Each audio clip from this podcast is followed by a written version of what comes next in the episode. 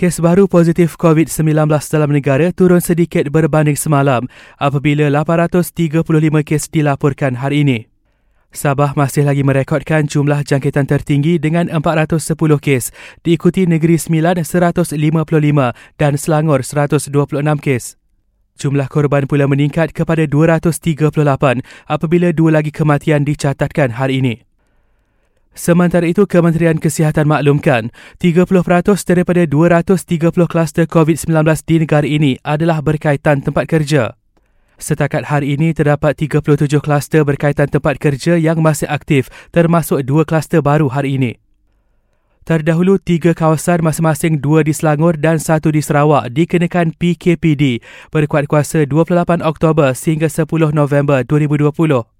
Kawasan terbabit ialah Flat Sungai Emas, Jalan Emas 31 dan Jalan Emas 32 di Kuala Langat dan Plaza Hentian Kajang Hulu Langat serta Kampung Haji Baki di Kuching, Sarawak.